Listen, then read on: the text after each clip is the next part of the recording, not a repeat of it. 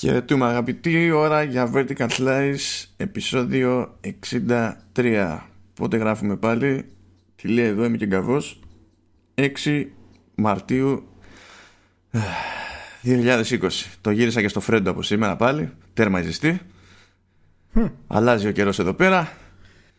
Μπράβο Συγχαρητήρια Συγχαρητήρια. Εκεί πέρα τι κάνει ο καιρός; Ο καιρός καλά είναι ήλιο έχουμε Δροσούλα με λίγο κρυάκι Καλησπέρα και από μένα, ελπίζω να είστε όλοι καλά. Και Παρασκευή όντως, γράφουμε μόνο. Και χαμός γίνεται με τον κορονοϊό. Είδα τελευταίες δηλώσεις της λοιμοξιολόγου ότι η θεία κοινωνία άμα το πιστεύει ο άλλος δεν έχει και ιδιαίτερα μεγάλο πρόβλημα οπότε θέλω να δηλώσω τη συμπάστασή μου σε αυτή τη σύζευξη θρησκείας και επιστήμης την οποία επικροτώ και ελπίζω να περάσει και στο Vertical Slice ως άποψη πλέον για τα επόμενα. Καταλαβαίνεις πώς να συγκρατήσω... Μ' αρέσει που σου κάνει εντύπωση έτσι, μ' αρέσει που σου κάνει εντύπωση διότι εδώ αποτυγχάνουμε δηλαδή η, η μάζα σκοτώνει τη λογική σε πράγματα που δεν είναι ούτε τόσο τεχνικά που αυτό είναι και λίγο τεχνικό ζήτημα να καταλάβει ο άλλος το κόλτσεπ έχω... της μετάδοσης τέλος πάντων. Εντάξει, με τη μάζα δεν έχω πρόβλημα. Κανένα. Η μάζα είναι αυτή που είναι και πάντα θα είναι αυτή που είναι. Και εν τέλει πάντα επικρατεί τον, τον, το λογικό στη μάζα. Όσο και αν θέλουμε δηλαδή στην ιστορία, εν τέλει έχουμε φτάσει σε καλύτερο σημείο από ό,τι ήμασταν ιστορικά. Α, αυτό αυτό ναι. είναι διαφορετικό από το επικρατεί πάντα το λογικό στη μάζα. Εντάξει. Οπότε, είναι, είναι ναι, όχι, ναι, θα πρέπει να βλέπεις σε μεγάλη εικόνα. Σε μικρή εικόνα, μην το ψάχνεις. αλλά ξέρεις, το αποτέλεσμα είναι γενικά θετικό. Αλλά όταν έχεις επαγγελματίες να σου λένε αυτό το πράγμα, Εντάξει, κάθε φορά που το βλέπω θα είναι κάτι το οποίο ξέρεις, με πιάνει μια ανατριχίλα, ρε παιδί μου, κάτι περίεργο. Το οποίο δεν ξέρω πώς να το ελέγξω μερικές φορές. Τώρα είναι πιο εύκολο που είμαι εκτός χώρας, είναι η αλήθεια. Αν και δεν λείπουν και από την Νορβηγία τα περίεργα, παραδείγματος χάρη. Υπάρχουν ήδη φυσικά διάφοροι θρησκευτικοί ηγέτες εδώ, οι οποίοι προσφέρουν ειδικές προσευχές για τον κορονοϊό της τάξης των 200 κορονών, το οποίο είναι κοντά στα 20 ευρώ είναι οι, οι τηλεευαγγελιστές. Δεν λείπουν ούτε από την Νορβηγία που είναι πιο προηγμένες χώρες σε αυτά τα θέματα. Κάτω μεταξύ του οι Ευαγγελιστές πρέπει να είναι ένα από τα λίγα πράγματα που έχουμε γλιτώσει σε αυτή τη χώρα. Αυτού του στυλ, ειδικά. Που είναι πιο ναι, Αμερικανιά το, το στήσιμο, ναι, δεν έχουμε, το τηλεοπτικό και τέτοια. Ναι, αυτό είναι αλήθεια. Δεν είναι ότι δεν έχουμε Ευαγγελιστές στην Ελλάδα, έχουμε. Αλλά δεν έχουμε αυτό το στυλ. δεν, δεν, δεν προσπαθούν καν να το κάνουν show το πράγμα έτσι. Πάντως, κοιτά, δεν ξέρω τι είναι. Χειρότερο. Εφόσον θες να το ξεκινήσεις έτσι. Ε, ε, πριν από λίγο είχα βάλει και άκουγα που δεν πρόλαβα, πέντε λεπτά πρόλαβα ξέρω ε, το σημερινό επεισόδιο της ελληνοφρένειας. Ναι. Και ούτε που θυμάμαι τώρα τι Μητροπολίτης ήταν, από πού ήταν αυτός που μίλησε τέλος πάντων και είπε ό,τι είπε. Και να καταλάβεις level, έτσι. Ε, level απόσπασης από, τη, από το αντικείμενο του, από το αντικείμενο το δικό του, όχι από την πραγματικότητα απλά, από το ίδιο του το αντικείμενο. Να λέει ότι δεν έχουμε λέει κανένα πρόβλημα με τους μετανάστες. Ε, εκείνοι κάθονται λέει στη μεριά τους, εμείς καθόμαστε στη μεριά μας ξέρω εγώ. Ναι. Δεν έχουμε πολλά πολλά. Ναι. Με ελάχιστες εξαιρέσεις. Λέει ένα-δυο, ξέρω εγώ, που θέλουν να βαφτιστούν και χριστιανοί. εντάξει, λέει, εγώ δεν το καταλαβαίνω αυτό. και ήμουνα, κα... ήμουνα κάθετα αντίθετος. και το συνεχίζει μετά. Λέει δεν χρειαζόμαστε λέει άλλους χριστιανούς. Έχουμε ήδη αρκετούς. και δεν μπορεί. δεν, δεν, μπο, δεν μπορεί, δεν έχει καταλάβει τίποτα το άτομο καθόλου. Τι, τυχαία έγινε Μητροπολίτης τελείως τυχαία. Έχασε στοίχημα, ξέρω εγώ. Είδες σοκ. Ο Χριστός, ο Χριστός, Λιλία. Πέθανα, μαλάκα πέθανα. Μου βγήκαν όλα, κάτσε πιο λίγο χυμό. Είναι να πεθάνω. θα πεθάνω από τον κορονοϊό. Αυτό που θέλω να πω είναι ότι βλέπεις και κορονοϊός να μην υπάρχει. Η φύση φροντίζει. Καλύπτει το κενό. Όχθε μου. Μάλιστα. Εντάξει, τι να πω. Εντάξει, έκλεισαν, δεν έχουμε άλλους. Δεν χωράει άλλους. Τελείωσε. ναι, ναι. Δεν χωράει άλλους. Ναι, θέλει να πεις τώρα. Ούτε δηλαδή από την ιστορία του δημοτικού να έχεις περάσει ξόβαλτσα, ρε παιδί μου. Δεν χωράει. Τελείωσε. Ναι. Έχουν κλείσει τα κοιτάπια. Δεν έχει. Τώρα είσαι επιλαχών. Άμα τύχει και ανοίξει κάτι, θα, θα μπεις. Δεν γίνεται. Άμα μας αδειάσει η γωνιά, θα σε βάλω. Ε, λοιπόν, ναι. Φοβερό level λοιπόν. Οπότε ας περάσουμε σε κάτι πιο ευχάριστο. Γιατί συγκριτικά αναγκαστικά θα είναι πιο ευχάριστο. Ναι. Νομίζω ότι θα, αυτό θα το δεχτείς και εσύ. Βγήκε λοιπόν το demo του Final Fantasy VII Remake. Ναι. Πριν όμως σταθώ στο ίδιο το demo, θέλω να πω ότι πάνω που έβγαινε αυτό το demo, έβγαλε ένα προθετικό βίντεο στην Ιαπωνία η Square Enix για το ναι. Final Fantasy VII που αυτό μου είναι πραγματικά πολύ δύσκολο να το πω στα σοβαρά έτσι ο Παλαιστής Κένι Ομέγκα πήρε συνέντευξη από τον Γιώση Νόρα κοιτάσαι. Για το Final Fantasy 7 Remake Ωχ, δεν πάμε καλά σήμερα. Κένι Ομέγκα Δεν πάμε καλά σήμερα παιδιά. Και κάποιος καλός άνθρωπος εδώ πέρα στο, στο Γκεμάτσου Λέει ας κάνω μια λίστα με τις ερωτήσεις που, που έκανε ο, ο Κένι Ομέγκα στον Ιωσινόρη κοιτάς. Άκου ερωτήσεις Λία. Είναι ο Cloud ο αγαπημένος σου χαρακτήρας; ε, σε περιόρισε καθόλου το hardware του, του PlayStation σε κάτι που ήθελες να κάνεις στο πρώτο Final Fantasy 7. Ποιο είναι το αγαπημένο σου χρώμα το καλοκαίρι; Βάζεις, βάζεις, βάζεις σιρόπι σοκολάτα στην βανίλια. Πώς ένιωσες όταν έγινες director του Final Fantasy 7 Ρε τον παλαιστή. Ε, το, με απογοήτευσε λίγο γιατί σαν παλαιστής ε, Κένι Ομέγκα, εγώ θα περίμενα κάτι λίγο πιο έτσι ωραίες ερωτήσεις. Δεν ξέρω, έτσι με, με, με απογοήτευσε. Με απογοήτευσε ως Κένι Ομέγκα. Κοίτα, βγήκε και λίγο εκτός ύλης γιατί είναι, είναι edgy ε, ναι, φαίνεται τις πρώτες ερωτήσεις είναι πολύ έτσι. Ο Ken. Ναι, ρώτησε τον κοιτάσει ποιο είναι το αγαπημένο του first person shooter. Αμάν. Αμάν, αυτό για, για η άπορα τέτοια ερώτηση Κένι Ωμέγκα ανεβαίνεις πάλι στα μάτια μου. Είδες. Δεν ξέρεις από πού να το περιμένεις. Δεν ξέρει, δεν ξέρει. Κοίτα, τον πραγματικό καλλιτέχνη, μάλλον δεν μπορεί να το, το καταλάβεις, μάλλον. Ο Κένι Ωμέγκα είναι πραγματικός καλλιτέχνης. Τελείω, το δέχομαι. Και δεν. Ε, εντάξει, αυτό είναι ιαπωνικό marketing, καταλαβαίνεις. ναι, όχι, προφανώς. Προφανώς, απλά έχει πάρα πολύ πλάκα, ρε παιδί μου. Απλά πάντα εγώ περιμένω, επειδή οι Ιάπωνες έχουν αυτό το πράγμα, βάζουν ωραία έτσι, εντυπωσιακά ονόματα τα οποία δεν έχουν καμία σχέση με το τι σημαίνει, τελείως αλλοπρόσαλα. Πάντα περιμένω κάτι εντυπωσιακό, συνήθως απογοητεύομαι. Το Kenny Omega έχει ωραία βαρύτητα. Φαίνει και λίγο από Mass Effect. Περίμενα δηλαδή για τι πιο ψαγμένες ερωτησούλε. Αλλά εντάξει, το διόρθωσε τέλος με τα FPS. Απάντησε, απάντησε, κοιτάσε. Ε, απάντησε, αλλά τώρα δεν, δεν άκουσα όλο το βίντεο. Εντάξει, θα πούμε ότι είναι το Halo. Έτσι λοιπόν και με ανάλογη σοβαρότητα προσέγγισα και το demo. Πρόλαβες να παίξεις καθόλου το demo, το κατέβασε. Έπαιξα, βέβαια. βέβαια. Ε, με ποιο στυλ έπαιξες, Γιατί έχεις στην αρχή έχει τρεις επιλογές και καλά. Μία να είναι τελείως φάση περίπατος για να δεις το story. Περίπατο, μία να περίπατο. Μία να είναι και καλά το, το normal, το, το, normal, είναι το, ναι. το καινούριο του το σύστημα που είναι τέλος πάντων ας πούμε ανάμεικτο. Και μία που είναι το, το old school που οι βασικές επιθέσεις είναι στον αυτόματο. Ε, και από εκεί και πέρα κανονίζεις τα υπόλοιπα με εντολές ας πούμε. Ναι, το old school. Εσύ με ποιο το πήγες από όλα; Ή το πήγες και με όλα; Όχι όχι το πήγα τέτοιο. Ξεκίνησα περιπατικά Α, εγώ πήγα normal για να δω ναι. και καλά πώς έχουν κάνει τη μίξη εκεί των, των συστημάτων μάχης που εντάξει δεν είναι κάτι περίεργο εδώ που τα λέμε απλά όταν είναι να επιλέξεις κάποια πράγματα το μενού κάνει σχεδόν freeze δράση και ναι. κατά τα άλλα είναι ok είναι πιο, πιο action βέβαια με το που είναι πιο action σε βασικές επιθέσεις και τέτοια κάνεις μια-δυο επιθέσεις φέρνει στο μυαλό σου όλους τους τίτλους που είναι κανονικά action σε αυτή την περίπτωση, απογοητεύεσαι, γιατί σου φαίνεται όλο λάθος. Και τέλος πάντων, OK. Okay.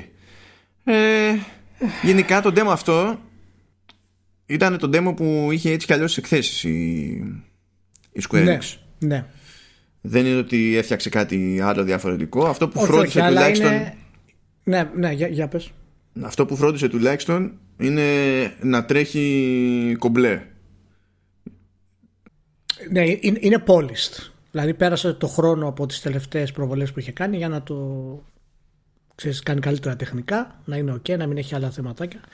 Διόρθωσε κάποια ορθογραφικά ή κάποιες ονόματα που είχε στα πιο παλιά demo και το έβγαλε. Καλά, εδώ τα λέμε, είναι και άλλα πραγματάκια που, δηλαδή σε τεχνικό επίπεδο, ε, δεν είχε προβληματικό frame pacing που έχει χρόνια το ίδιο πρόβλημα η Square Enix σε όλες τις μεγάλες παραγωγές. δηλαδή ήταν... Ε, εγώ περίμενα να δω frame pacing ε, issues τέλος πάντων κατευθείαν, αλλά τα γλίτωσε όλα αυτά. Κοίτα, το 13 το είχε μόνος σε ανοιχτού χώρου. Το 15 το είχε γενικά γιατί ήταν open world, που να είναι open world. Οπότε αυτό. Και το Kingdom Hearts είχε το ίδιο θέμα. Ναι, ναι. Αυτό ήταν, επειδή είναι κλειστική χώρη προφανώς, είναι ακόμα πιο polished. Τους έχει βγει πιο εύκολο να μην έχει frame pacing η όλη κατάσταση. Ε, εντάξει, δεν συμβαίνει και τίποτα στα επίπεδα. Άδεια είναι σχετικά. Καλά, δεν ναι. Έχει, δεν ναι. έχει κάτι ιδιαίτερο. Κλασικό JRPG, ας πούμε. Ναι. Και. Εντάξει, ρε παιδί μου, επειδή δεν αντέχονται οι διάλογοι. Επειδή. ε, παρά... Συνάντησε το ίδιο θέμα.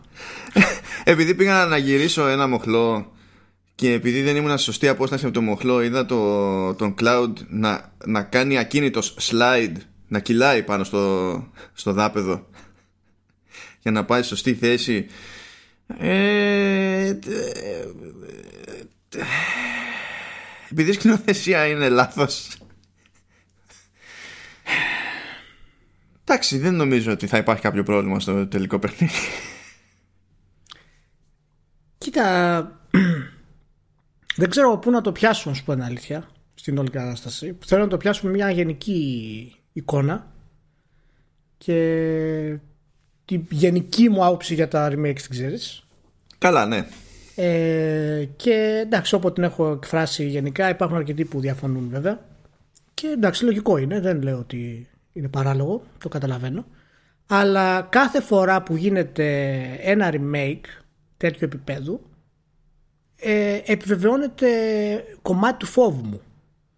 Και σίγουρα εντάξει, δεν πιστεύω ότι ποτέ θα φτάσει σε κάποιο μεγάλο επίπεδο αυτός ο φόβος, αλλά ίσως κάνει ζημιά χοντρικά έτσι σε κάποιους τίτλους που βγαίνουν παράλληλα ή και στην ίδια την εταιρεία ακόμα στο να καθυστερήσει ε, τον επόμενο τίτλο της ή πώς θα τον σχεδιάσει. Ε, αυτό, εγώ θα σου πω το πρώτο πράγμα. Είδα μετά το demo στην ουσία, κάθισα και είδα 10 video reviews του demo. Κάθισα και γιατί, διάβασα... Γιατί, γιατί πες τη φράση video reviews του, του demo; Ναι, έτσι το γιατί το κάνουν video review.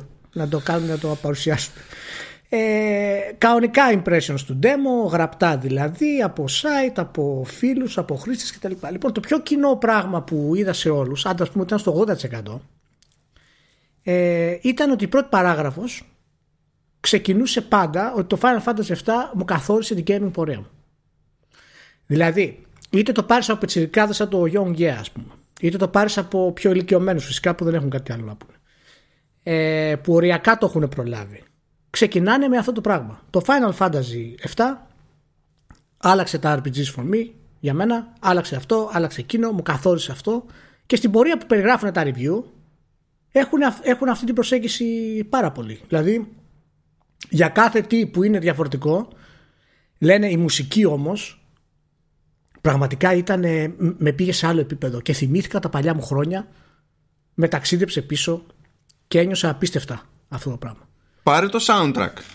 Πάρε το soundtrack, προφανώς. Λοιπόν, γιατί το λέω αυτό ως φόβο βέβαια. Πρώτον, γιατί όλες οι, όλα τα impressions είναι βασισμένα πάνω στην νοσταλγία, που είναι αυτό που θέλει να κάνει η Square Enix.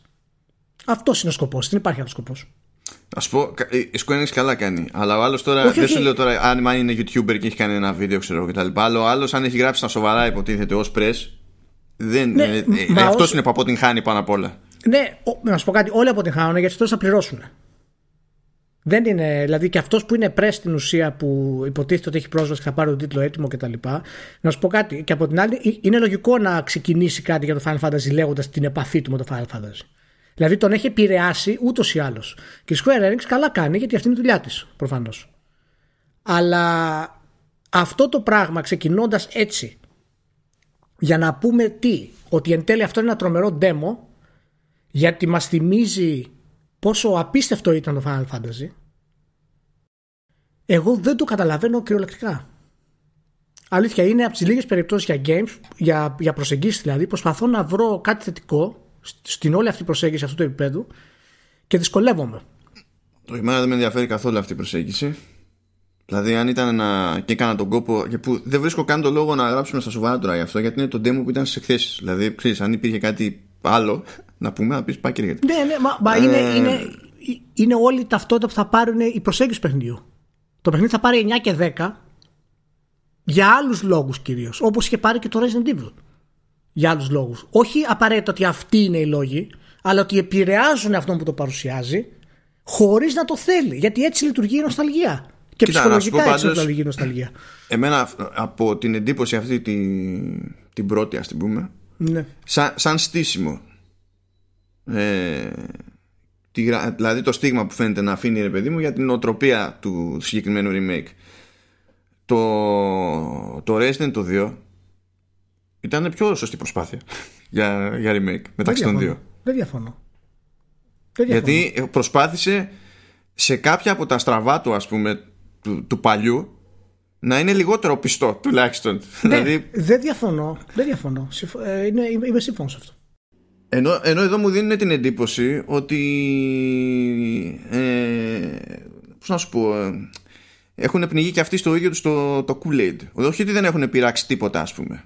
Εντάξει έχουν πειράξει. Και προφανώς μηχανικά έχουν, είναι που έχουν πειράξει περισσότερο. Μα, ναι ρε, ρε Μάνο, ναι, αλλά αυτό το point μου είναι γιατί να πειράξουν δεν χρειάζεται να πειράξουν στην ουσία και δεν έχουν πειράξει ουσιαστικά πράγματα. Δηλαδή ακόμα και το σύστημα μάχης το οποίο είναι, είναι πρωταγωνιστής ε, του demo βέβαια ε, και το οποίο αφήνει ξέρεις τις κλασικές υποσχέσεις Square Enix ότι θα πρόκειται για κάτι τρομερό και κάτι πολύ ωραίο όπως ήταν και το Final Fantasy 15 μέχρι που συναντάς τα ένα-δύο bosses και συνειδητοποιείς ότι αυτό όταν γίνει ακόμα πιο δύσκολο θα φτάσει στην πολυπλοκότητα και την περιέργεια που είχε το Final Fantasy 15 ε, και δεν θα καταλάβεις ακριβώς αν θα είναι καλό ή κακό εν τέλει στην όλη φάση και δεν έχει σημασία εάν αυτό θα το ακολουθήσουν ή όχι, γιατί είναι Final Fantasy 7. Όπως είναι και Resident Evil 2 στην ουσία. Δηλαδή, συμφωνώ σε αυτό που λες για το ότι οι αλλαγές που έγιναν στο Resident Evil 2 ήταν περισσότερες. OK, okay, αλλά ε, εν τέλει αυτό που είναι το. που μου έμεινε εμένα από το demo είναι ότι μιλάμε. Δεν ξέρω πού να εντάξω τον τίτλο, όχι χρονικά. Δεν καταλαβαίνω τι συμβαίνει σχεδιαστικά. Τα cuts που χρησιμοποιεί είναι τουλάχιστον Final Fantasy 13 σε θέματα προσέγγισης. Οι διάλογοι είναι για γέλια. Καλά, οι διάλογοι είναι, είναι για γέλια που αυτό βέβαια είναι, είναι σταθερό χαρακτηριστικό σε αυτές τις παραγωγές του Square Enix. Δηλαδή, εμένα αυτό με βιδώνει περισσότερο. Όχι και καλά το, εντάξει, το τι ρόλο μπορεί να, που μπορεί να στοχεύει με την νοσταλγία και και και και και. και. Είναι αυτό, ότι... αυτό είναι το εμπορικό κομμάτι. Αυτό, ναι, αυτό ναι. υπάρχει ούτως ή άλλως. Okay. Ε, συνεχίζει να μου δείχνει η Square Enix με απανοτές τις παραγωγές ε, γιατί τα, τα ίδια έκανε και με το Kingdom Hearts ας πούμε. Ότι και remake να μην έφτιαχνε και να έφτιαχνε άλλο ε, κάποια κουσούρια της κλασικά που έχεις σε, σε σκηνοθεσία, γράψιμο, pacing, ιστορίες, διαλόγους και, και ό,τι να είναι δεν μπορεί να τα... είναι, είναι ναι. στάσιμη, είναι πλήρως στάσιμη.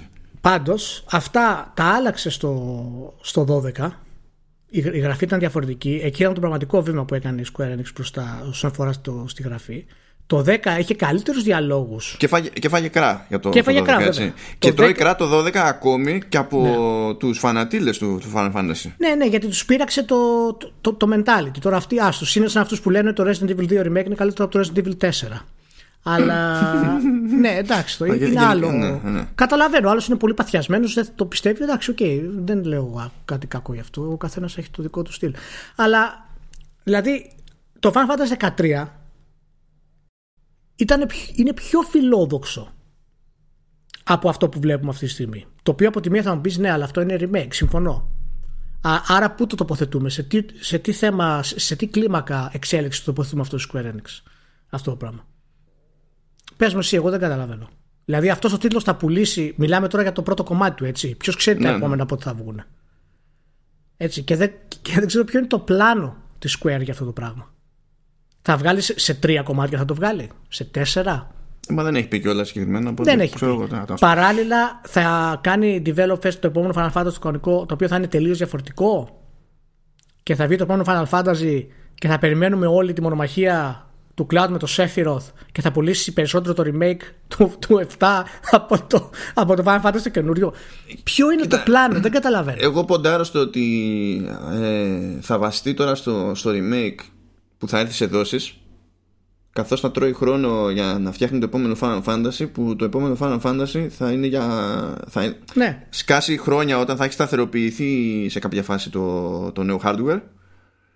Και θα είναι κατά μία έννοια ξέρεις το πρώτο της που θα είναι στημένο πιο πολύ, πιο πολύ γι' αυτό. Φαντάζομαι ότι αυτό θέλει να το πάει έτσι λάου, Αυτή, είναι, αυτή είναι η προσέγγιση αλλά ε,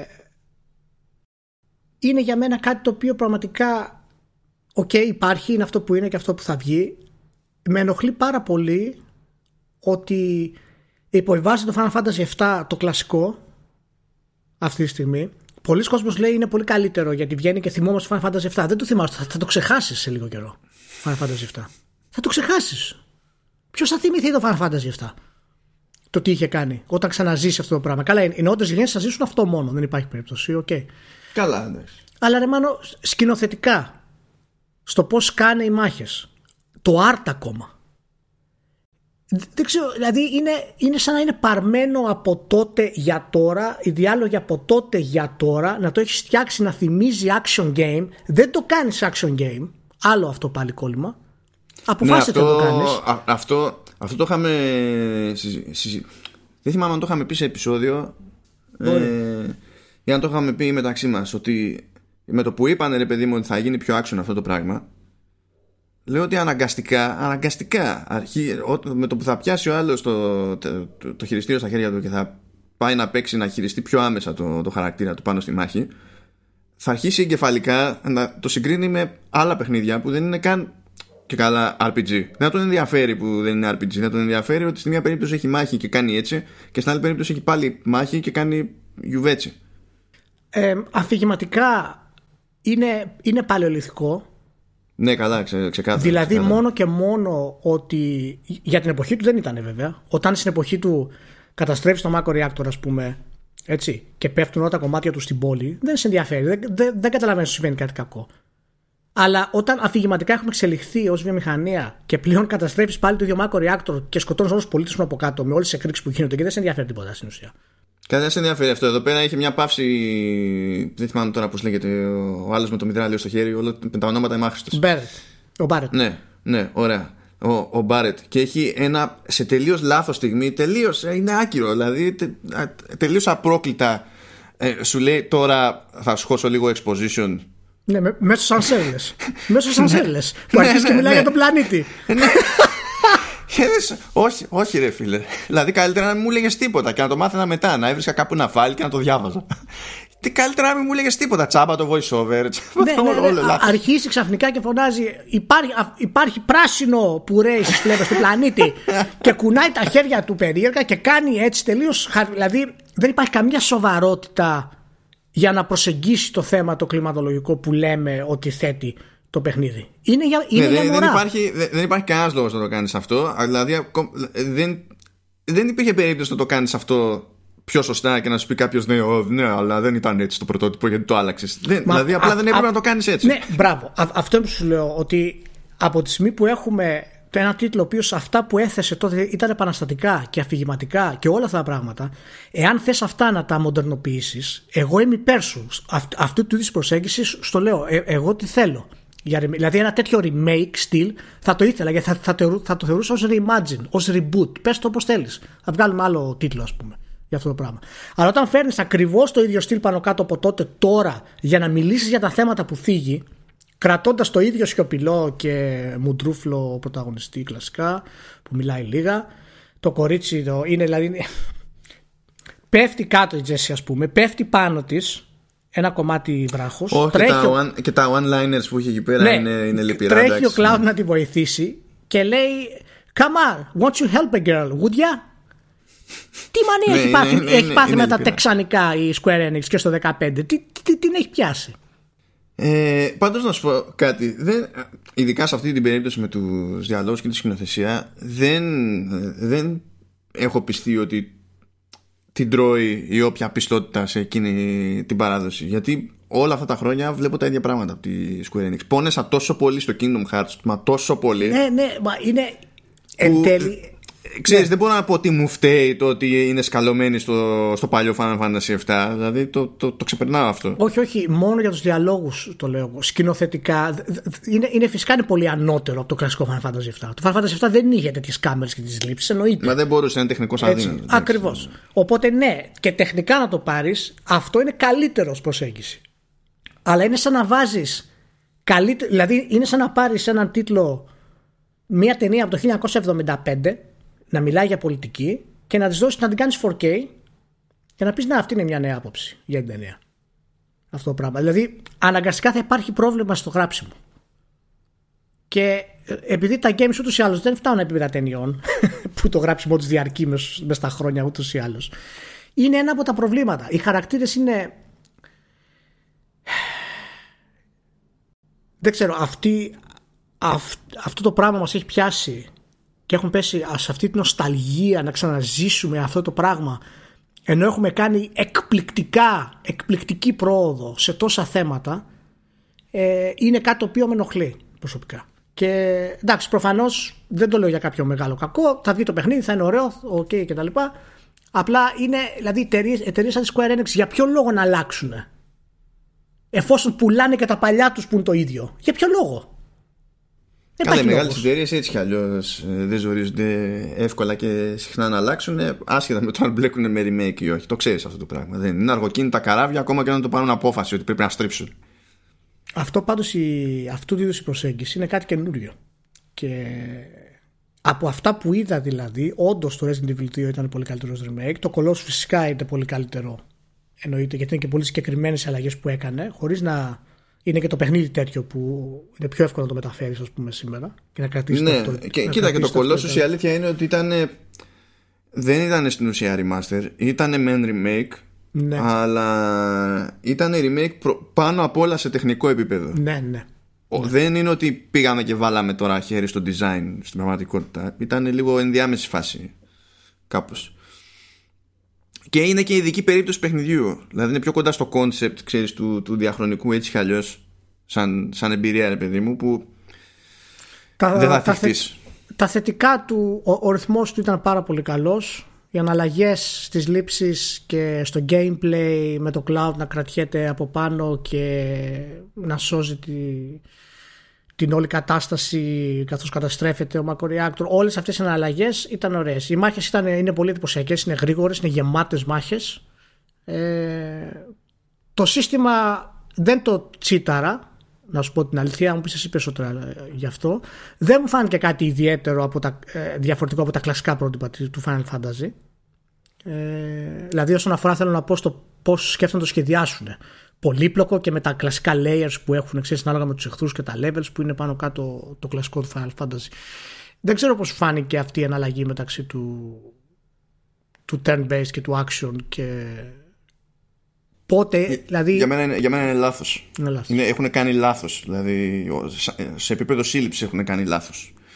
Ε, διότι καταλήγει τέλος πάντων ο, ο ρυθμός να είναι σταθερά κανόνιστος από τη μία έχεις μια μεσότητα πούμε, σε κάποια πράγματα που κάνεις και από την άλλη κόβεις μόνο στο ρυθμό κάθε φορά απλά για να διαλέξεις κάποια πράγματα στο μενού. Και γιατί καταλήγεις να διαλέξεις κάποια πράγματα στο μενού; Επειδή υποτίθεται ότι τότε στο, στα Final Fantasy το στάνταρ ήταν να κάνεις τα πάντα ξέρω, από, το, από το μενού και όχι βρήκαμε ένα καλύτερο τρόπο να το κάνουμε αυτό το πράγμα είναι ότι ε, θέλουμε να μιμηθούμε σε εκείνη την περίπτωση το, το τότε. Θεωρώ δηλαδή ότι ε, το Final Fantasy 13 παρά τα όλα του, τα χίλια ελαττώματα που είχε σε κάποια πράγματα τέλος πάντων ε, είχε ωραίο ρυθμό στο, στο σύστημα μάχης του ακόμα και το 15 είχε πιο, ήταν πιο fluid απλά κάπου ήταν πολύ ερωτευμένοι με την πάρη τους και τους άπειρους μηχανισμούς και ήταν η φάση ας βάλουμε κι άλλους ας βάλουμε κι άλλους ναι, ας βάλουμε κι άλλους αυτή η υπερπολιπλοκότητα του μηχανισμού ήταν που κρατάει το 15 στην ουσία από το, από το ακόμα καλύτερο επίπεδο. Αν και σε θέματα σενάριου και τα λοιπά ήταν απαράδεκτο. Ναι. απαράδεκτο. Αφήγηση και τα λοιπά ήταν άλλα ντάλλον. Ό,τι να μην γινόταν. πραγματικά. Ακόμη θυμάμαι που η ταινία που σου έλεγε να τη δεις πριν παίξεις το, το review ήταν spoiler. Πριν, πριν κάνεις το review ήταν spoiler για ναι, ναι, ναι. Ε, τεχνικά είναι εντυπωσιακό το Ναι, Final αυτό Fantasy ισχύει. 7. Ε, η ένστασή μου είναι βέβαια ότι πρόκειται για πάνω κάτω κλειστούς χώρους και μονομένε περιοχές και δεν μου κάνει λοιπόν τόση μεγάλη εντύπωση που είναι τόσο εντυπωσιακό και δεν υπάρχουν και πολλά κομμάτια του περιβάλλοντος που είναι, ξέρεις, ε, μπορείς να τα κάνεις κάτι. Δεν είναι τόσο εντυπωσιακό όσο αυτό που έχουμε δει από το Last of Us 2 ας πούμε. Ε, Καλά γενικά. τώρα, δεν, υπ- δεν υπήρχε περίπτωση. Η Square Enix ε, έχει πάψει να κινείται σε τέτοια επίπεδα, να είναι τόσο στον αφρό στο τεχνικό επίπεδο εδώ και αρκετά ναι, χρόνια. Ναι, δεν θέλει. Όχι ότι δεν μπορεί. Δεν θέλει για μένα. Δηλαδή, Εντάξει, το- δεν ξέρω, γιατί ναι, βλέπω γενικότερα τους Ιάπωνες και ζορίζονται πλέον, ξέρεις. Σίγουρα, σίγουρα έχουν ένα ζόρισμα, αλλά όταν είσαι Square Enix είναι περισσότερο για μένα δεν θέλω παρά δεν μπορώ. Δηλαδή το fidelity των χαρακτήρων είναι εξαιρετικό. Άστο το design. Αλλά το fidelity είναι πάρα πολύ καλό. Εντάξει, τέλος πάντων, είναι και τώρα πώς θα. Πώς θέλουν να το παρουσιάσουν τον τίτλο περισσότερο κτλ. Οπότε Πιο ναι, πολύ μου ε, άρεσαν πάντως ναι. οι μικρές συμμαχούλες, ακριβώς επειδή Ναι, ήταν, ναι. σου επιτρέπουν να βασιστείς στις πιο άμεσες επιθέσεις. Οπότε μπορείς να ε, είσαι σε ένα συνεχή ρυθμό έτσι πιο συγκεκριμένο. Ναι. Ε, και μου άρεσε που ήταν έτσι πιο, πιο δυναμικές Δηλαδή Ναι. το, το boss fight με τσάντισε περισσότερο Από την άποψη ότι ήταν ένα πράγμα της υπομονής Και δεν ήταν ότι ζοριζόμουν επειδή περνάγε το boss fight Το, το, το boss από φάση σε φάση ας πούμε Και έπρεπε να αλλάξω ντε και καλά τακτική Ήταν Τακτικές. ότι ε, ορίστε εδώ ένα σημείο συγκεκριμένο Πρέπει να το κυνηγάς και δώσ' του και δώσ' του και δώσ' του και δώσ' του Και πέρναγε η ώρα και πέρναγε η ώρα Και λέω έλα τελείωνε, τελείωνε Έχω ναι. βαρεθεί ήδη. Ναι, εντάξει, όχι, είναι. Οι ενστάσει μου είναι κλασικές αυτό που έχουμε πει. Το, το εν λόγω έτσι με ανησυχεί ακόμα περισσότερο. Δεν πρόκειται να γίνει βέβαια τίποτα φοβερό. Απλά το λέω γενικά. Δεν ξέρω αν οι φίλοι μας ακούνε. Περιμέναν ότι θα πούμε Αχ, το Final Fantasy 7 μου όρισε τη ζωή. και είναι πάρα πολύ φοβερό. Και τώρα ξαναβλέπω το cloud και παθαίνω. Όχι, παιδιά, δεν παθαίνω κάτι που ξαναβλέπω το cloud. Τον έχω πάθει 600 φορές, έχω κλάψει 500 φορές. Δεν μου λέει τίποτα. Τώρα πεθάνει η Aeris. Ναι, είναι spoiler αυτό. Λοιπόν. ε, Ε, ναι. μετά από τόσα χρόνια δεν μετράει πια. δεν Ε, είναι. ναι. λοιπόν, όχι παιδιά. Δεν, το να την ξαναζήσω αυτή τη σκηνή δεν είναι. Γιατί είναι μια σκηνή την οποία ήταν για εκείνη την εποχή. Ε, αυτή η σκηνή έχει ξεπεραστεί από. Δηλαδή από games σε κινητά έχει ξεπεραστεί. Μα και Από τότε α- δεν από ήταν. adventures έχει Και ξεπεράσει. τότε η, η μαγιά αυτής της κίνησης δεν ήταν η σκηνή. Ήταν ότι είχες επενδύσεις σε ένα χαρακτήρα και όχι απλά συναισθηματικά. Είχες και στην ανάπτυξη του χαρακτήρα. Με τα skills Όλα, ξέρω εγώ, όλα, και διάφορα όλα, άλλα όλα. πράγματα. Και Όλα, απλά όλα. δεν περιμένεις. Δεν περίμενες, είχες μάθει να μην περιμένεις από το παιχνίδι ότι θα σου στερήσει αυτό, ρε παιδί μου, ξαφνικά. Ειδικά σε, σε RPG. Δεν ήταν το στάνταρ και γι' αυτό είχε βαρέσει όπως είχε βαρέσει. Αλλιώς χαίρομαι πολύ. Το ότι τώρα θα το δείξουν και θα είναι πιο εντυπωσιακό, χαίρομαι πολύ. Ότι θα έχουν τώρα περισσότερα voice overs και τα λοιπά. Ναι, θα πάνε να το τσιτώσουν στο δράμα εκεί και λογικά θα αποτύχουν με τον ιαπωνικό τρόπο, Μα, τον κλασικό. μα, μα αυτό είναι το θέμα. Πώς, πώς θα το τσιτώσεις εάν έχεις, ατα- αν έχεις κάποιον ο οποίος γράφει το εξής. Πέφτει κάτω η Τζέσε όταν, τε- όταν τρέχουν και της λέει σήκω, της λέει μπορείς να περπατήσεις. Και το απαντάει, εάν δεν μπορούσα να περπατήσω, θα ήσουν ο πρώτος που θα το μάθαινα. Ναι, όχι, να, να το τσιτώσεις, δεν το είπαμε την καλή την έννοια. Να Ναι, τσιτώσουν το ναι, δράμα, ναι. να τραβήξουν από τα αυτιά και καλά. Όχι, ναι, α, α, Please- αυτό please- θέλω να please πω. cry, please Α, cry. αυτό θέλω να πω. Δηλαδή. Οκ. Τέλος πάντων. Εντάξει. Εντάξει, Ε, ωραία. το βγάλεις αυτά από μέσα σου. Προχωράμε. Όλα καλά. Προχωράμε. Όλα καλά. Ε, ας πάμε λίγο έτσι από, από σπόντα. Να πάμε λίγο στο Dora Live 6. Α, Που για δεν το νομίζω δείτε. να πίστευε ποτέ κανένας μας ότι θα σταθούμε συγκεκριμένα στο Dora Live 6. Ναι, εγώ δεν το, δεν το ακολούθησα το, αυτό που μου είπες να το δω γιατί έλεγε ε, Dead or Alive 6 Hair DLC. Ναι. Οπότε καταλαβαίνεις ότι αυτό δεν θα το βάλω στο Google να το ψάξω ποτέ. εσύ είσαι ο editor του podcast, οπότε αυτό το βάρος το παίρνεις εσύ. Λοιπόν, ε, γενικά το Dead or Alive 6 για να επιβιώσει τέλος πάντων ως παραγωγή ε, έχει λιώσει ξέρω εγώ στα κοστούμια που δεν είναι κάτι περίεργο για την κατηγορία απλά το Dead or Alive 6 είναι πιο επιθετικό στην τακτική του αυτή έχει λιώσει τα κοστούμια και βαράει στις τιμές αυτό είναι κλασικό λες εντάξει πάρα πολύ ωραία τώρα μπαίνουν στη διαδικασία ε, να σε χρεώνουν και για να αλλάξεις ε, χρώμα μαλλιών στο χαρακτήρα. Πρέπει να αγοράσεις ticket και να αλλάξεις χρώμα μαλλιών. Άμα θες να αλλάξεις χρώμα μαλλιών. Αυτό είναι περίπου ένα δολάριο. Μην φανταστείς ότι είναι ξέρεις, κάτι, ένα συγκλονιστικό ποσό. Πρόσεξε όμως. Δεν είναι ότι αγοράζεις το συγκεκριμένο χρώμα μαλλιού και μετά μπορείς να το χρησιμοποιήσεις. Πληρώνεις την αλλαγή. Να σου πω, αυτό το βάλω επίτηδες με το Final Fantasy 7 το remake τώρα. με ξέρεις τόσο καλά που το έχεις βάλει επίτηδες αυτό το πράγμα. Τι εννοείς, Μάνο, τι εννοείς; Εννοώ ότι και μόνο που θες να μπεις στην διαδικασία να αλλάξεις, δεν, δεν τους ενδιαφέρει σε τι χρώμα θα αλλάξεις, τι δεν ξέρω και εγώ τι, θα σε χρεώσει. Και αν πεις ότι α, πακέτο τελικά προ, προτιμώ το προηγούμενο χρώμα και θέλω να το ξαναλλάξω, πάρα πολύ ωραία, χρεώνεσαι ξανά την αλλαγή χρεώνεσαι την αλλαγή. Το καταλαβαίνεις αυτό; Όχι, Παναγία μου. Μπορείς να πάρεις και, και καλά main game currency που προφανώς σου βγαίνει πίστη συγκριτικά τέλος ναι. πάντων, να μπεις σε διαδικασία. Αλλά.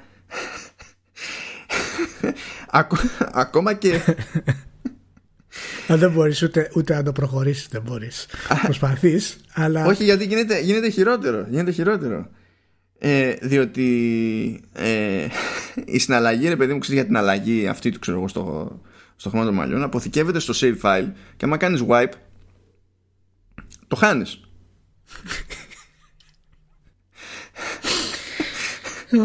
Πάω πάρω τεπών.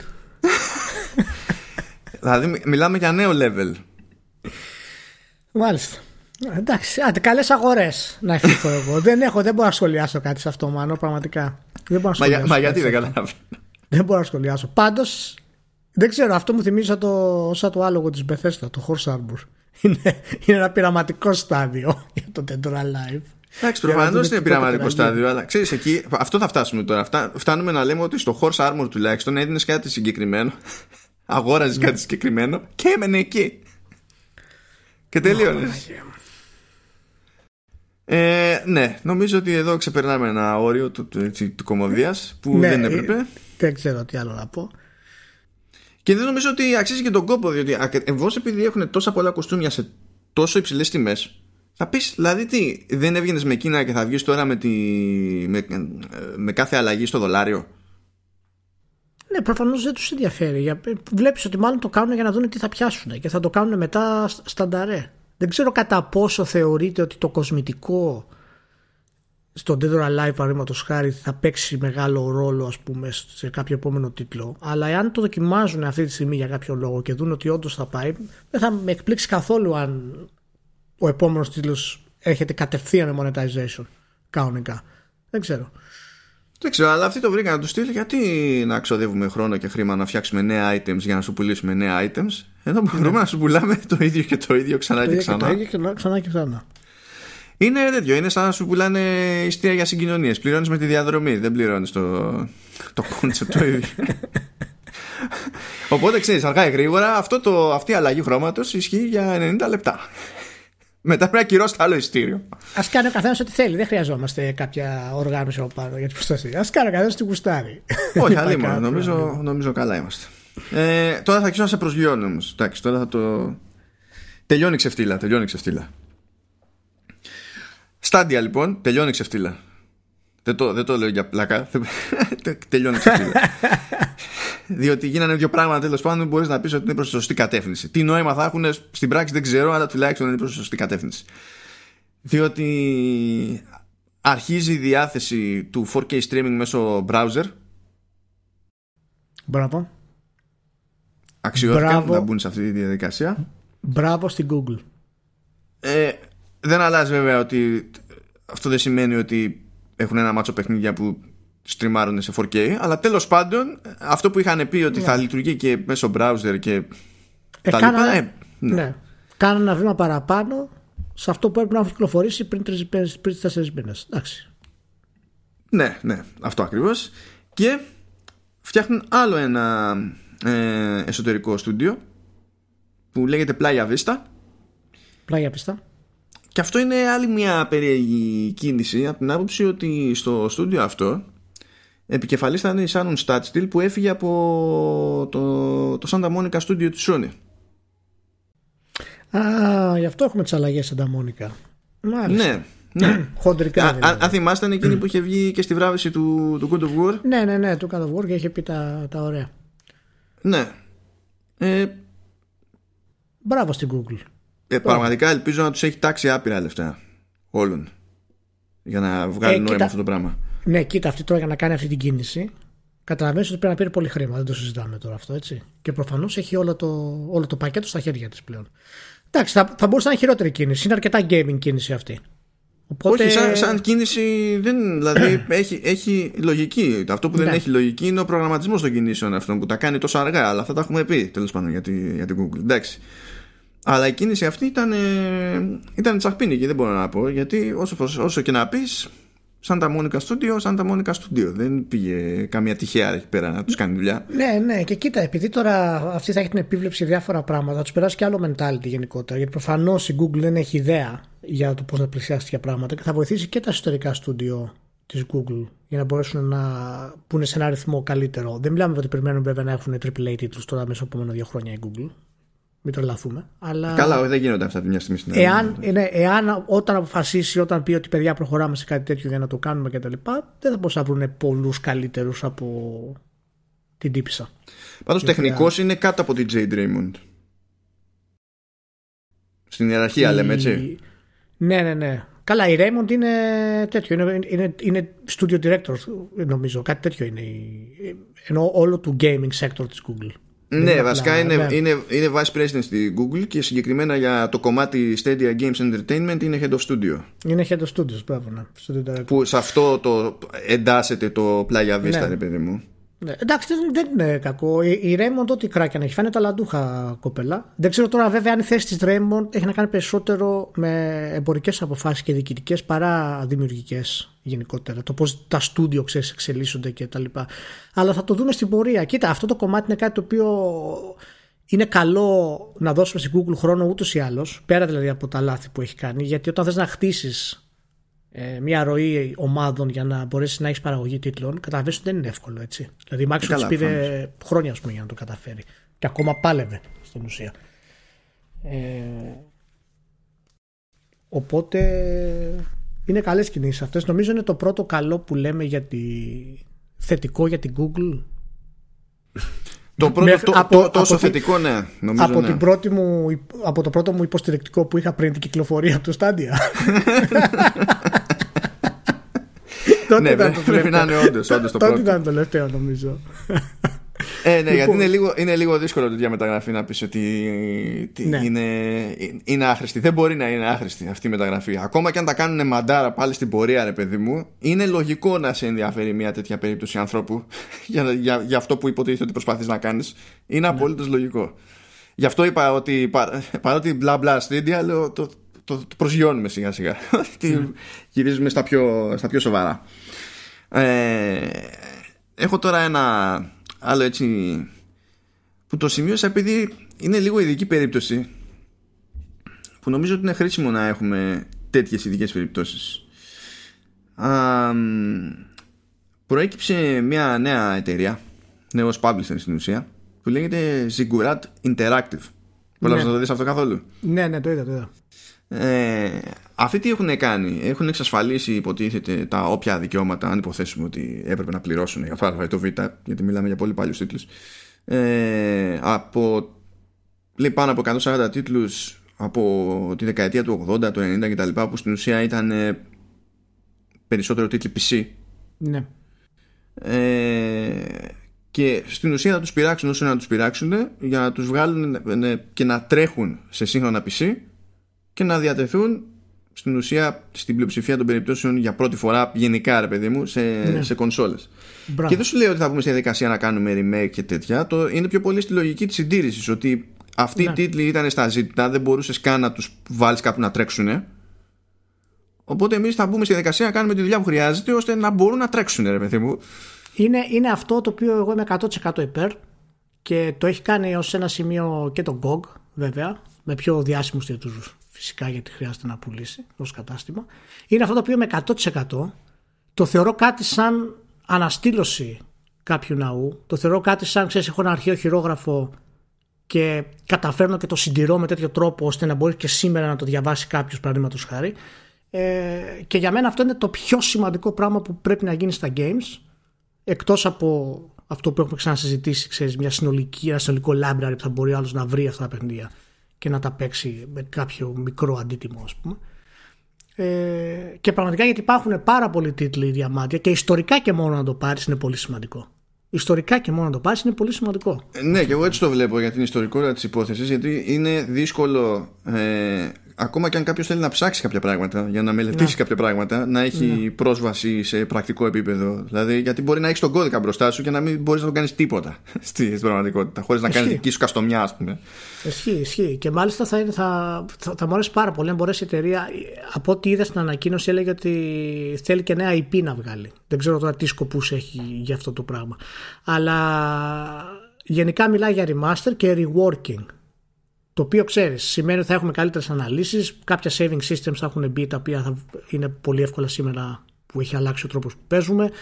Διάφορα τέτοια πραγματάκια τα οποία θα κάνουν πιο εύκολο να βιώσεις την εμπειρία αυτή ε, σήμερα. Και είναι πολύ σημαντικό. Είναι πολύ σημαντικό. Μπράβο στην εταιρεία. Από πού είναι αυτή η εταιρεία, ρε Μάνο, δεν, δεν την είχα ξανακούσει. Α, Αμερική είναι, τώρα φύτρωσε. Δεν είναι τώρα φύτρωσε. Πέρσι φύτρωσε. Πότε φύτρωσε, γιατί νομίζω ότι δεν είναι. Δηλαδή έχει καιρό. Όχι, ε, Α, μα... τέλη του 19. Τέλη του 19. Ναι, τώρα. Μα ναι, στην ουσία τώρα, στήθηκε τώρα. τέλη του 19 και τώρα επικοινώνησε την ύπαρξή της. Και μπήκε σε αυτή τη διαδικασία γιατί υπολόγιζε να το κάνει στην GDC και θα έδειχνε τους πρώτους τρεις τίτλους, ας πούμε, που είναι τώρα. Ε, μιλάει για το Deadly Dozen του 2001, ε, το Super Huey του 1985. Ναι.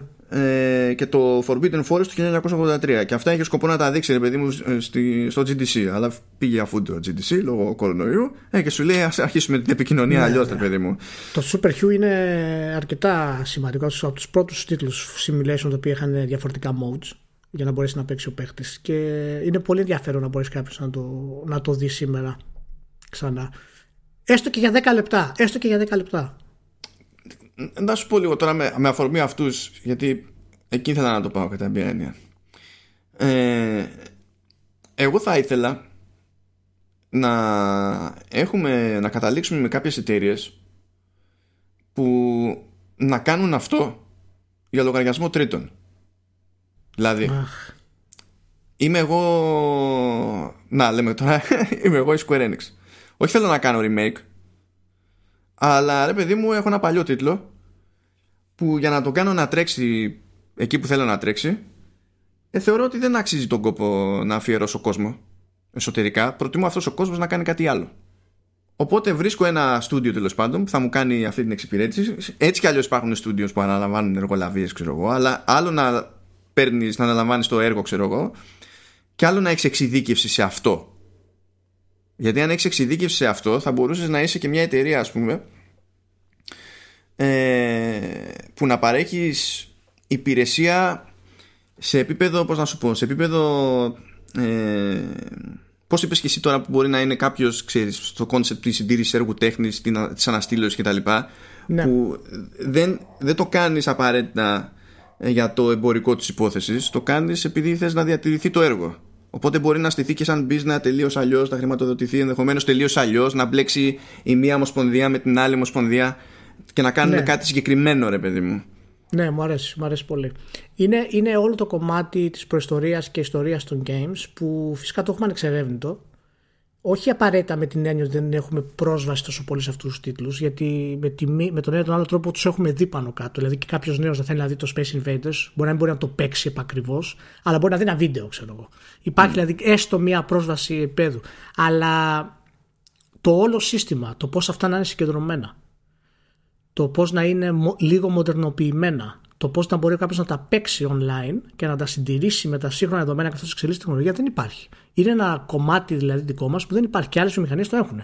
Δηλαδή, άμα θες να φτιάξεις, ξέρω εγώ, σε καλύτερη ανάλυση ε, τις, τις, τις πρώτες κινηματογραφικές ταινίες ας πούμε ε, υπάρχουν άνθρωποι ειδικοί για να το κάνουν αυτό που ασχολούνται ναι, ναι. με αυτό το πράγμα και σου λένε ναι θα κάνουμε ένα remaster ε, των πρώτων ταινιών, ας πούμε, των Silent κτλ. για να το μπορέσεις εσύ να τους δεις καλύτερα στο DVD σου, π.χ. Αυτά τα πράγματα είναι για μένα πολύ σημαντικά. Πολύ σημαντικά. δεν ξέρω αν μπορεί να γίνει και να σου πω την αλήθεια μέσα στην καρδιά μου ο μοναδικός που έχω ελπίδες να κάνει κάτι είναι η Microsoft γιατί η Microsoft έχει δείξει τη διάθεση ε, να ανέβει ψηφιακά όλο επίπεδο και να τηρήσει λίγο, ξέρεις, έχει και το background του software από πίσω της και είδαμε όλα αυτά τα ωραία ε, remasters τα οποία γίνονται αυτόματα στην ουσία μετά με κάποιους προηγούμενους τίτλους ε, πλέον στην υπηρεσία της. Δεν ξέρω, αλλά είναι κάτι πραγματικά που χωρίς πλάκα ίσως, ίσως λέει να, να γράψουμε μια θέση πάνω σε αυτό και να το στείλουμε σε κάποιους publishers. Δηλαδή να τους πούμε να γίνει αυτό, αυτό, αυτό και αυτό και να το και Απλά ξέρεις, το έχουμε ξαναπεί ότι είναι. Ναι, ναι. Αυτό χρειάζεται δύσκολο... άλλο είδους backing. Ακόμη και το σενάριο της Microsoft που η Microsoft μπορεί, είναι πιο έτοιμη ας πούμε, να το κάνει. Ναι, ναι. Μιλάμε για, κάποιους, για κάποιους τίτλους έτσι. Για να το κάνεις ναι. για όλους τους τίτλους χρειάζεται δικαιώματα από χιλιάδες developers. Δηλαδή ποιο.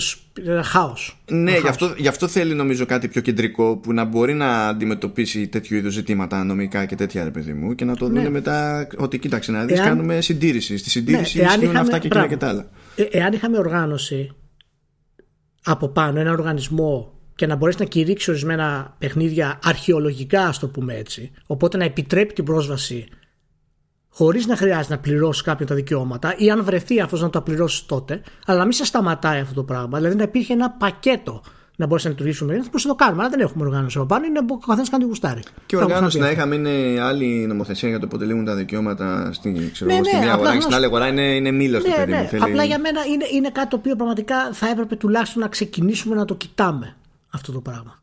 Και ο λόγος που γίνεται τόσο πολύ είναι γιατί που χρειάζεται τόσο πολύ για μένα είναι αυτή η άνοδο που έχουμε με τα, με τα remakes παραδείγματος χάρη τα οποία σιγά σιγά έτσι, στο εφιαλτικό μου σενάριο θα εξαφανίσουν την ιστορία των games όπως ξεκίνησαν. Αλλά τέλος πάντων τώρα αυτά είναι φοβίες δικές μου. Μάλιστα. Και συνεχίζουμε. Καλή επιτυχία στην πρώτη φάση στην Curat Interactive και να πούμε ότι έγινε ένα baby step ξέρω εγώ προς την κατεύθυνση που έγινε, φαίνεται να υποστηρίζουμε και δύο. Πολύ ωραία. Τώρα στρεφόμαστε σε ένα μάτσο πραγματάκι από τη Sony. Μάλιστα θα το πάμε ανάλαφρα. Ε, η ταινία Uncharted απέκτησε καινούργιο σκηνοθέτη. Α, μπράβο, έβδομος σκηνοθέτης για την ταινία. Δεν μετράω πλέον. Δεν είναι. Ναι, είναι 7. να μιλάμε όσο διεύγει, το παραλαμβάνω έτσι να το εμπεδώσεις. Δηλαδή. Δεν, νομίζω ότι αυτό δεν χρειάζεται να πούμε κάτι άλλο. Γιατί ναι, εντάξει, θα είναι και ο Αντώνιο Μπαντέρας, λέει στην ταινία. Δεν, δεν νομίζω ότι έχει σημασία. Άμα δεν με πείσουν ότι κατέληξαν στο σκηνοθέτη και ότι θα προχωρήσει αυτό το πράγμα, δεν με ενδιαφέρει ό,τι και να πούνε άλλο μετά. Λοιπόν, οι, οι, οι αρχικές εντυπώσεις είναι καταστροφικές. Καταστροφικές. Είναι καταστροφικές. Αρχικέ γιατί... εντυπώσεις από τι; Θα σου πω. Πρώτον από το Nathan Drake. Καλά, ναι, Από το Σάλι το οποίο και αυτό δεν ταιριάζει πουθενά. Στο, Wolberg. Πιο πολύ ναι. ταιριάζει ο Γόλμπεργκ από, τη, ναι, από στους, χαρακτήρες, στους χαρακτήρες που ξέρουμε. Ε, και τώρα βάζει και τον Παντέρα μέσα, ο οποίος δεν ξέρω πόσο χρόνο είναι, 79, 404, δεν ξέρω πόσο είναι. είναι κοίτα, ε, έχει τουλάχιστον ε, μία καρδιακή προσβολή. Στη... Μία καρδιακή προσβολή. Λοιπόν, ο Χόλαντ λοιπόν, που φαίνεται 10 χρόνια νεότερο από 10 χρονών που είναι. έτσι. θα έχει προφανώς κάποιον ε, evil villain απέναντι του τον κακό θα, ο, ο οποίος θα είναι 950 χρονών όπως είναι ο Παντέρας. Δεν ξέρω δεν ξέρω ποιος το έχει συλλάβει αυτό το πράγμα όλο γιατί είναι, γιατί είναι τόσο δύσκολο να το βάλεις κάτω να το κάνεις normal και πας να κάνεις όλο αυτό το περίεργο πράγμα αυτή τη στιγμή. Δεν ξέρω γιατί. Εντάξει, στο, πρώτο, στο πρώτο Uncharted δεν ήταν που στο τέλος είχες και καλά ένα, μια μάχη με έναν ε, ε, Ισπανό ή Ισπανόφωνο μισθοφόρο. Στο πρώτο δεν ήταν Νομίζω θα έχουν, κάνει ήταν, ναι. θα, θα έχουν κάνει κανένα θα είναι τόσο απλό ας πούμε δεν έχει κανένα νόημα πουθενά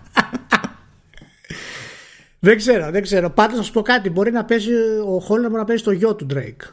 Δεν ξέρω. Δεν ξέρω. μπορεί να παίζει τον Drake μικρό.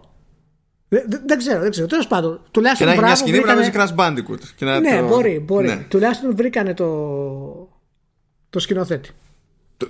Αρέσει η σιγουριά του. Τουλάχιστον βρήκαν το σκηνοθέτη. Δηλαδή ναι, τελειώσαμε. Να σου πω, το λέει και παροιμία. Στις 7 φορές κλειδώνει. Δεν υπάρχει παροιμία, έτσι. Εγώ το λέω αυτό. Καλά.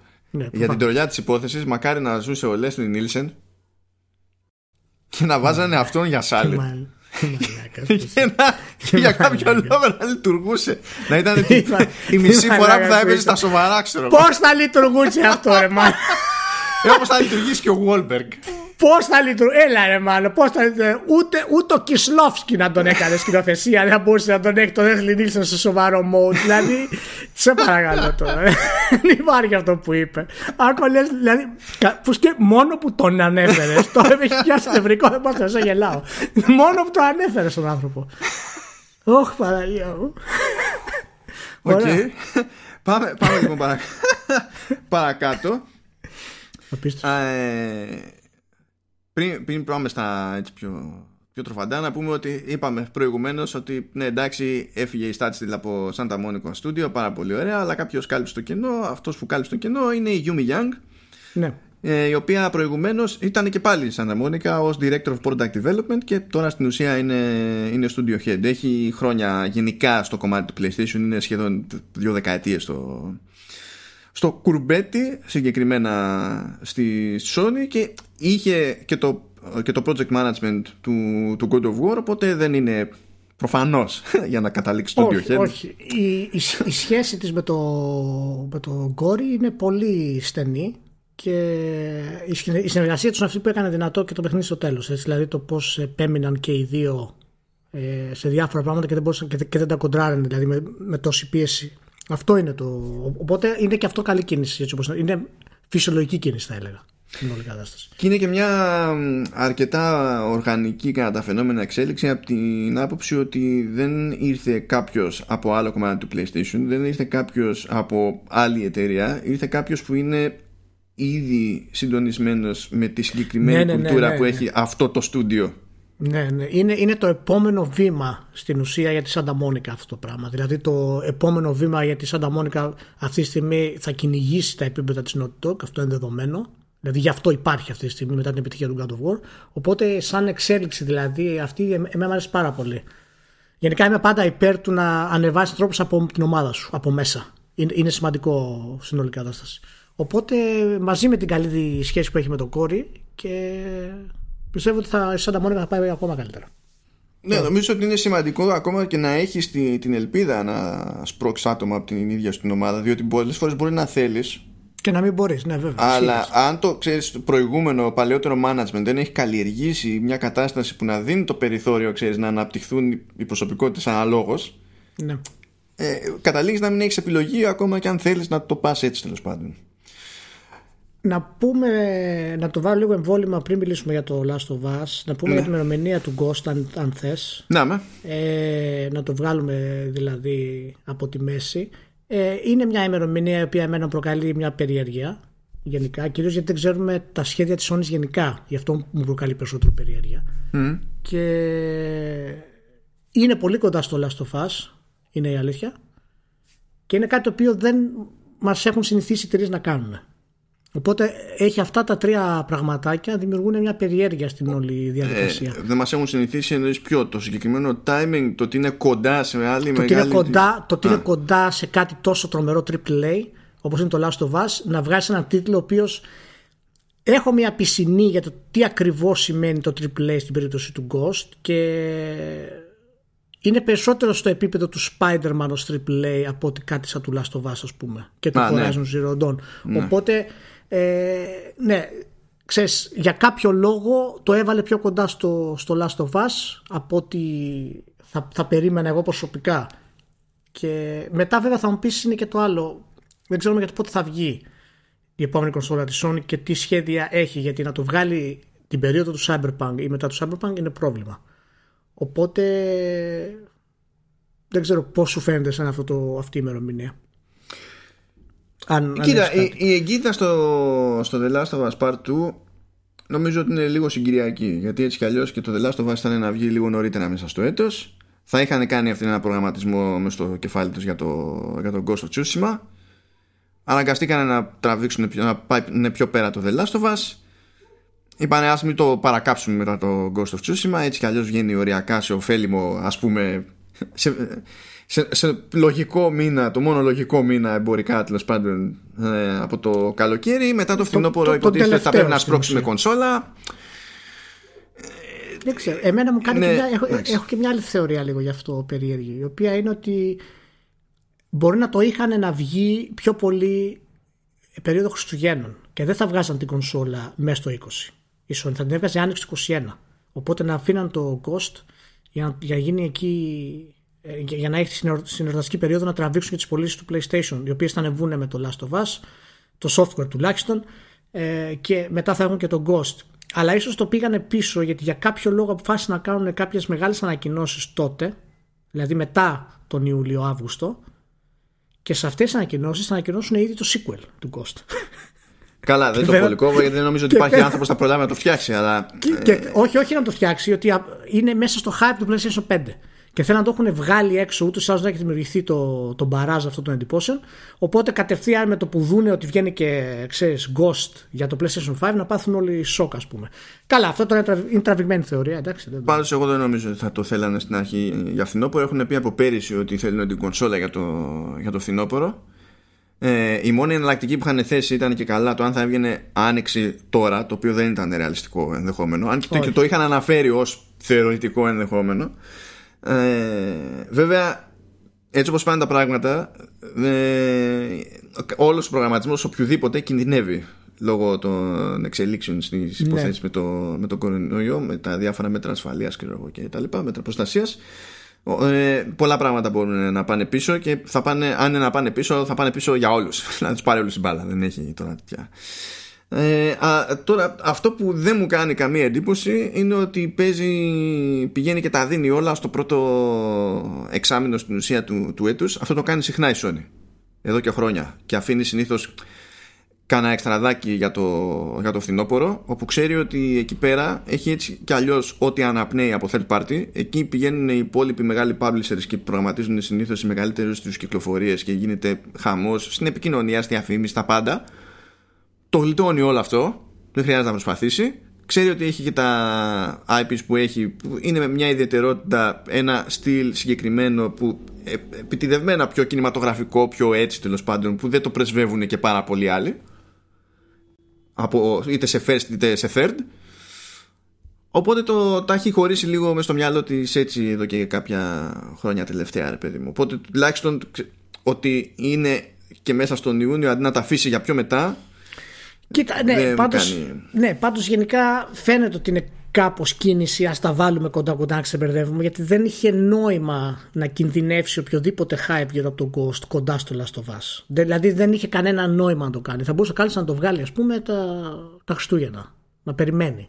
Αλλά προφανώς κάτι θα συμβεί κάτι ετοιμάζεται να συμβεί στην όλη φάση και το κάπως το πιέσανε λίγο παραπάνω.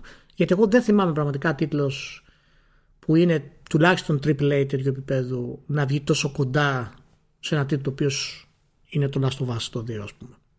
Τέλος πάντων. Πάντως, όπως και να είναι, εγώ εύχομαι τα καλύτερα στη Sucker Punch, διότι έχουμε να τη δούμε στην ουσία από το Infamous Second Sun, που εξακολουθώ και θεωρώ ότι είναι αδικημένο. Απλά το έφαγε το ότι βγήκε τόσο νωρίς που δεν ήταν μεγάλη εγκατεστημένη βάση και κάτσε ναι, λίγο περίεργα.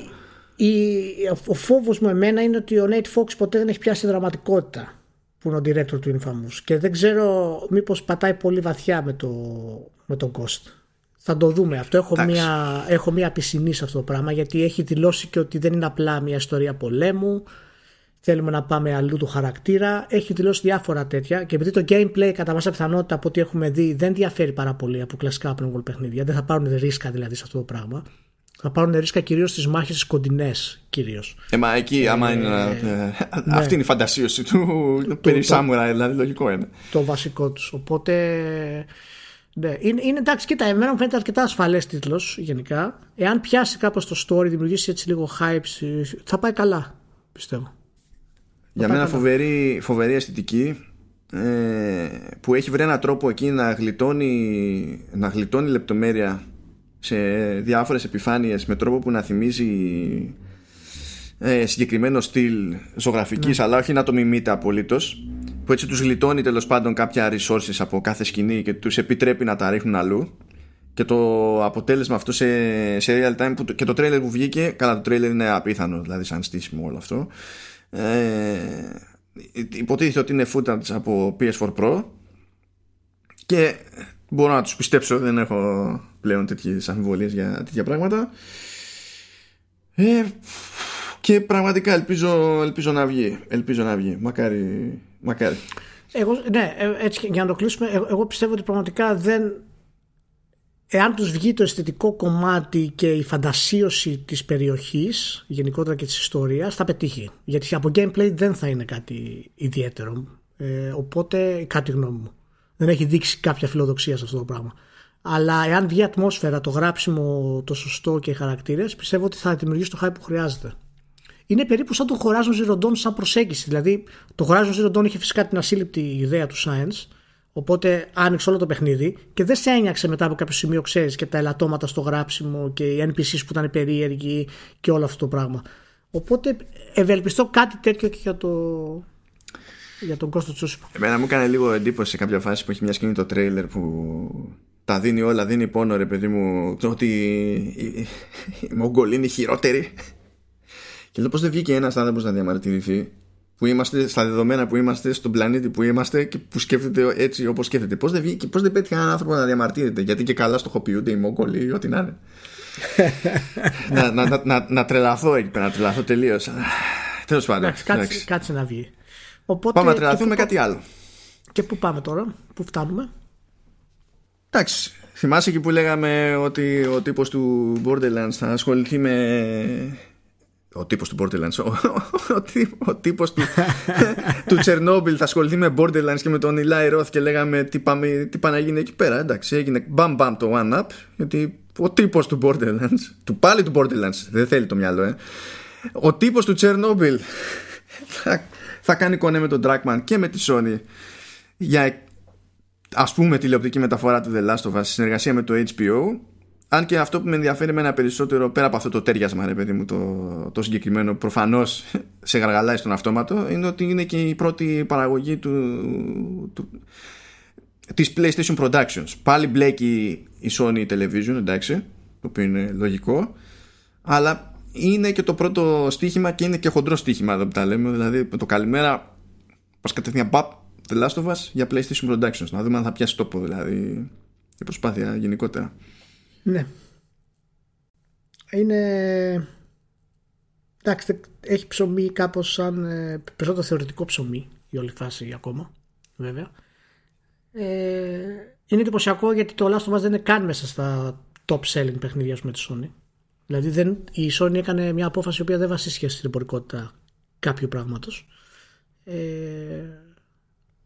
δείχνει για μένα ότι και το ιδιαίτερο χαρακτήρα που έχει η Sony στη βιομηχανία, την ικανότητά της να συνδυάζει δηλαδή η δημιουργικότητα και η εμπορικότητα χωρίς να νοιάζεται πολλές φορές, να παίρνει ρίσκα τέτοια δηλαδή, και τη δύναμη ας πούμε της αφήγησης και του σενάριου που έχουν φτάσει ορισμένα παιχνίδια όπως είναι το, το Last of Us Έχω μια, ε, μια ένσταση θεωρητική ακόμα βέβαια για τη συμμετοχή του Ντράκμαν.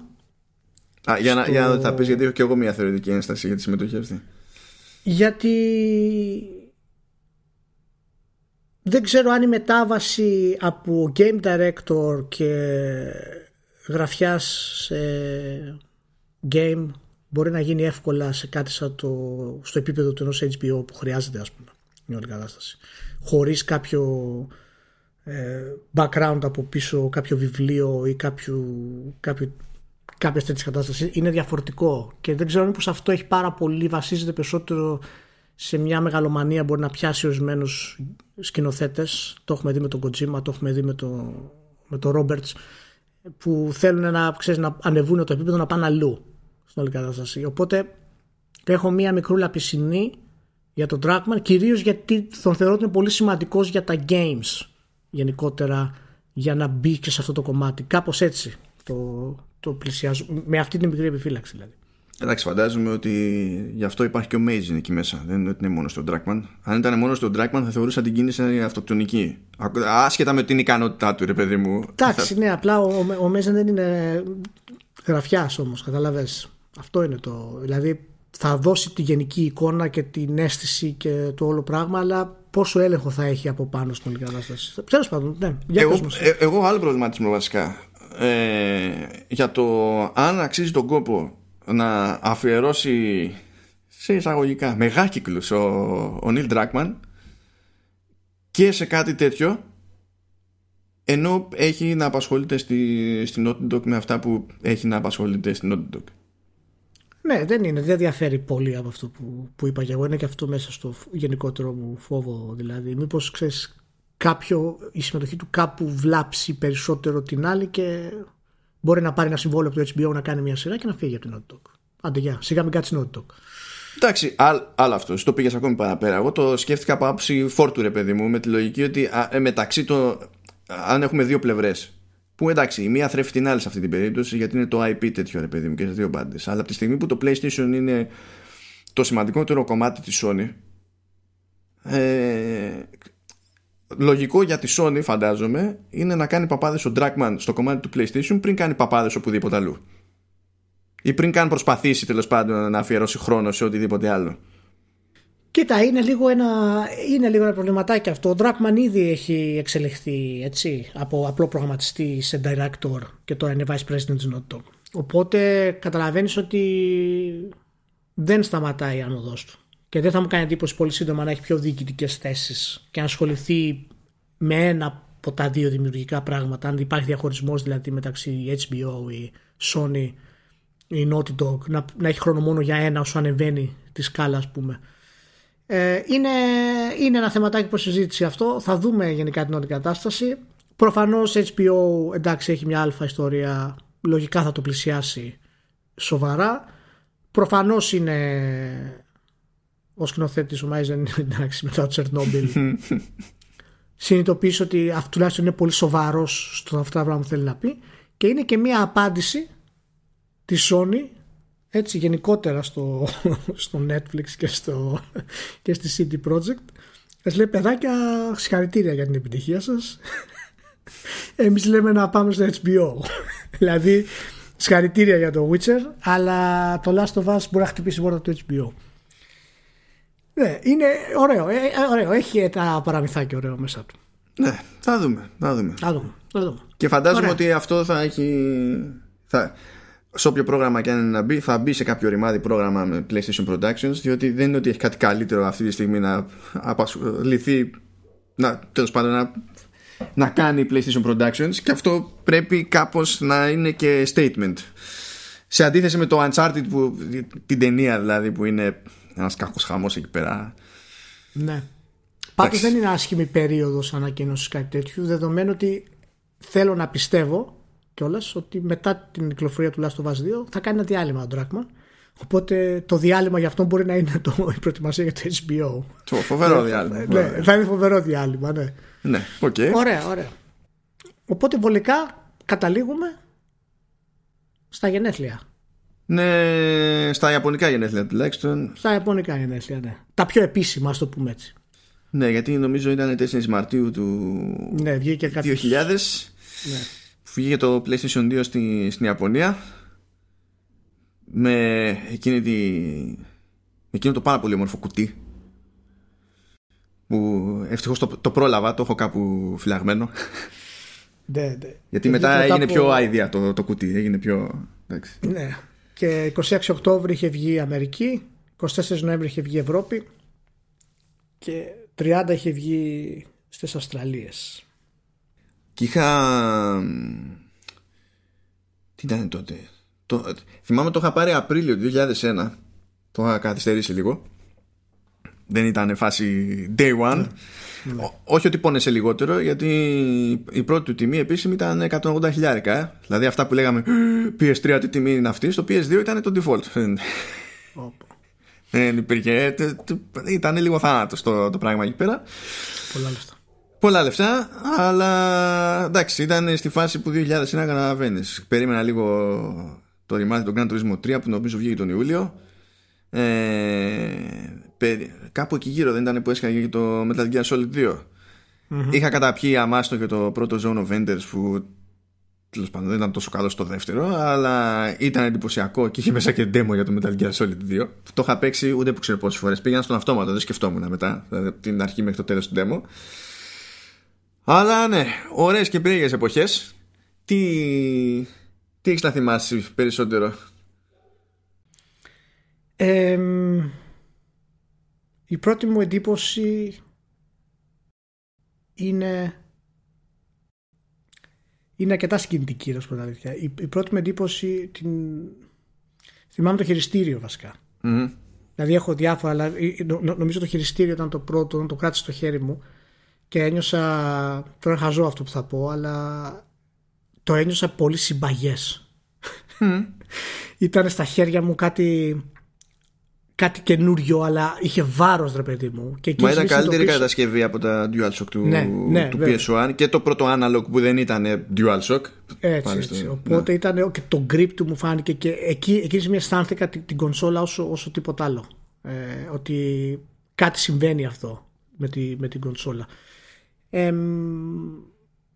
είναι από πού να το πιάσεις τώρα για το PlayStation 2. Πραγματικά σίγουρα νομίζω η μεγάλη μου το μεγάλο μου μπάμα έγινε με Final Fantasy 7. Νομίζω είναι από την περίοδο τέλος πάντων. Ποιο Final Fantasy 7. Το Final Fantasy 7 λέω. Αλλά Final Fantasy το 10.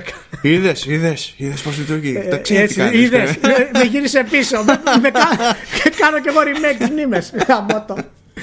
Ε, ενώ είχε πάρα πολλούς τίτλους, απίστευτους τίτλους μέχρι τότε, το Final Fantasy το 10 ήταν η στιγμή περισσότερο και από το, και από το GTA που συνειδητοποίησα ότι πλέον δεν έχει γυρισμό ότι τα video games θα φτάσουν σε ένα ασύλληπτο αποκορύφωμα ας πούμε. και μιλάμε τώρα ότι, ότι έχουν παίξει τίτλες, τίτλοι μέσα ανεπανάληπτοι έτσι ούτως ή άλλως ε, απλά είναι κάποιος πιο προσωπική αυτή τη στιγμή που, που σου λέω και το ναι. καλλιτεχνικό μου βέβαια επίπεδο ήταν φυσικά το, το Ico το πρώτο το οποίο πραγματικά ε, ακόμα δεν μπορώ να συλλάβω ότι βγήκε. Πραγματικά. Όχι, το, το πιστεύω. Δεν, ναι. Το Silent Hill το 2 βέβαια. Ε, το GTA το είπαμε το San Andreas. Το Snake Eater φυσικά. Ε, τι, να, τι να πρωτοπιάσεις και τι να αφήσεις ας πούμε. Ε, και μέσα σε όλα αυτά, σε αυτό νομίζω θα συμφωνήσεις και εσύ, ήταν ένα πολύ καλοφτιαγμένο και έμπιστο DVD-ROM δεν είχα κανένα πρόβλημα εγώ με το DVD, το χρησιμοποιούσα συνέχεια ε, και όλα πηγαίνουν ok. Θα, ε, ε, ε, εγώ σε αυτό περίεργος είμαι από τους λίγους που διαφωνούν. Αλλά okay. υπάρχει, υπάρχει λόγος που, που διαφωνώ. Δηλαδή ήταν, ε, ήταν λίγο συγκυριακό. Για πάρα πολύ κόσμο το, το PS2 ήταν το πρώτο DVD player. Παρότι βγήκε το 2000. Ναι, ναι, ναι. Ε, και το, τα DVD video σαν format, παιδί μου, σαν consumer με και πρώτες ταινίες στα λοιπά σκάσανε 96 και 97. Νομίζω 96 ήταν Ευρώπη και Μάρτιο του 97 ήταν. Μάλλον 96 ήταν Αμερική και Μάρτιο του 97 ήταν ε, Ευρώπη. Και για να καταλάβεις τώρα τι θυμάμαι έτσι, 1η Μαρτίου στην Ευρώπη βγήκαν τα players. Αλλά η διάθεση των πρώτων ταινιών δεν κάνω πλάκα, έγινε πρωταπριλιά. Θα θυμάμαι γιατί έψαχνα σαν το βλαμμένο.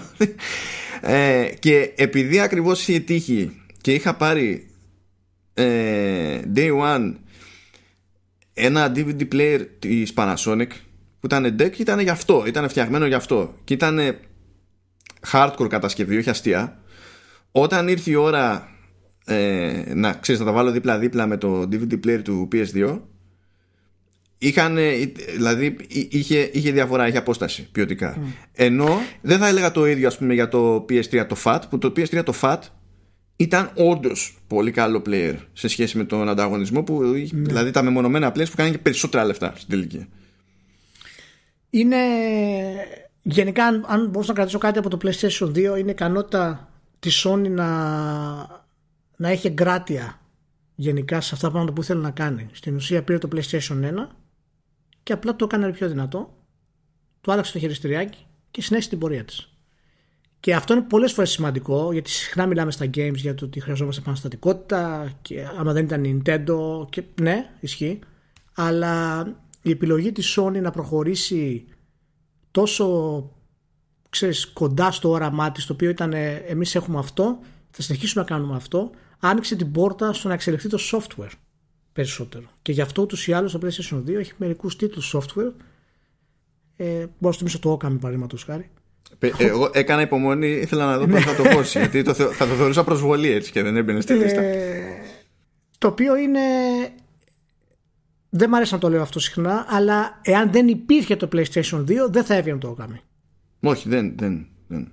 Όχι, αυτή, αυτή η ασφάλεια που παρήχε το, το PS2 σαν status quo, ας πούμε, από ένα σημείο και έπειτα, έδωσε το περιθώριο για πολλά πράγματα. Ναι, ναι. Αυτή, αυτή η σταθερότητα της Sony στο όραμά της και να αφήσει τους developers στην ουσία να πάρουν ρίσκα μέσα στην κονσόλα της ε, είναι κάτι το οποίο πραγματικά νομίζω ότι είναι στο DNA της Sony μόνο. Γιατί το κάνει μέχρι και σήμερα. Ε, νομίζω ότι καλά. Μπορώ να πούμε για οτιδήποτε αυτό, αλλά νομίζω ότι ήταν και λίγο συγκύρια ε, από την άποψη ότι η Nintendo είχε βγει εκτός προγραμματισμού, ήταν και από το Nintendo 64, είχε δημιουργήσει μόνο τις αμφιβολίες στη, στη βιομηχανία για την πάρτη της και δεν μιλάω για τον καταναλωτή τώρα, λέω για τους publishers, έτσι. Ναι, ναι, ναι. Ε, αντίστοιχα, σε εκείνη την περίπτωση το η Sega ήταν αυτό που ήταν. Μπορεί να την πρόλαβε στο λανσάρισμα να βγει νωρίτερα, ξέρω εγώ και τέτοια. Αλλά κόπηκαν τα, τα αστεία γρήγορα. Ναι, ναι, γιατί έκανε αυτό το λάθος που είπαμε η Sega. Η Sega κοίταξε πολύ στο μέλλον.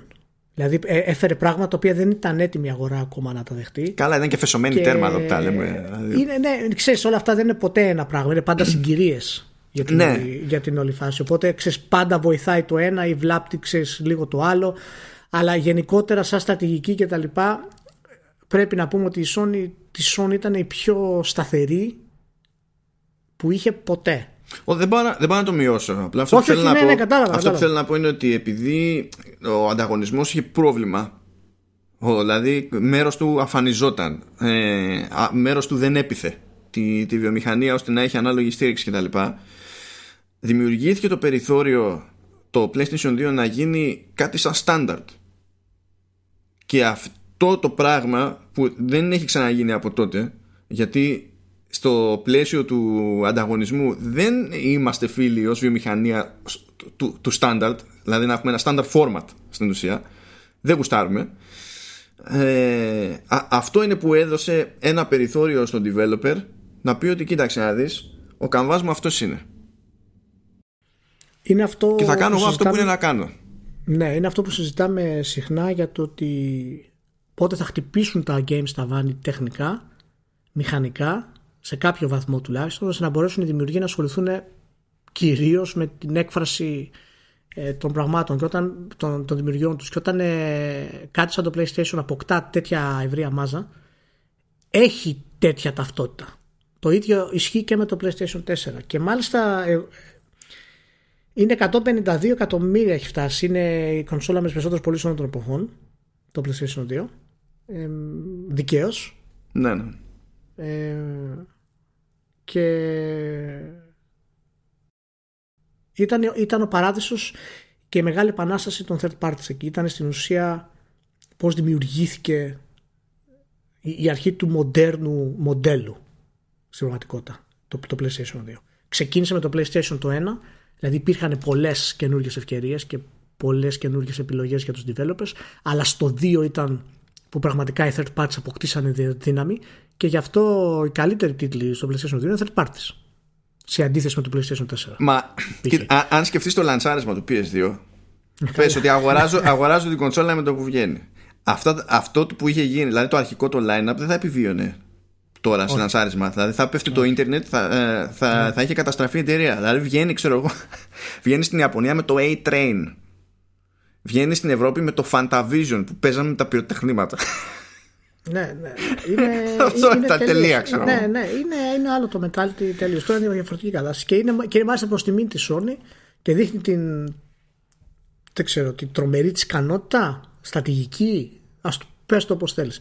Που το PlayStation 4 επανήλθε σε αυτό το επίπεδο ε, και για μένα προσφέροντας μια γενιά που είναι πολύ υποσυζήτηση για το αν είναι καλύτερο των εποχών. Και συγκριτικά με το PlayStation 2, γιατί εκεί πάει η κόντρα στην ουσία. Ποια ήταν η καλύτερη γενιά από πλευράς games, τουλάχιστον στη, στη Sony. Και τουλάχιστον από πλευρά first parties το κατάφερε σε αυτή τη γενιά. Το οποίο δεν είναι μικρό κατόρθωμα μετά Όχι, από ναι. τόσα χρόνια, έτσι. Όχι. Πάντως για να πω και εγώ τη δική μου την, την ερδιά, δεν ξέρω πώς το είχα καταφέρει, αλλά είχε έρθει μία εβδομάδα πριν καταφέρω να καμπατζώ στο μηχάνημα, είχε έρθει στα χέρια μου η κάρτα μνήμης στο PS2 και καθόμουν και την κοίταζα. Αυτό είχαν πάρει, είχαν πάρει φωτιά οι μνήμες ναι. τα blocks. Και πω, πω, πω, τι, τι άθλια συστήματα που ήταν αυτά, σκέτος φόρμα, ήταν όλα άθλια. Απίστευτο, απίστευτο.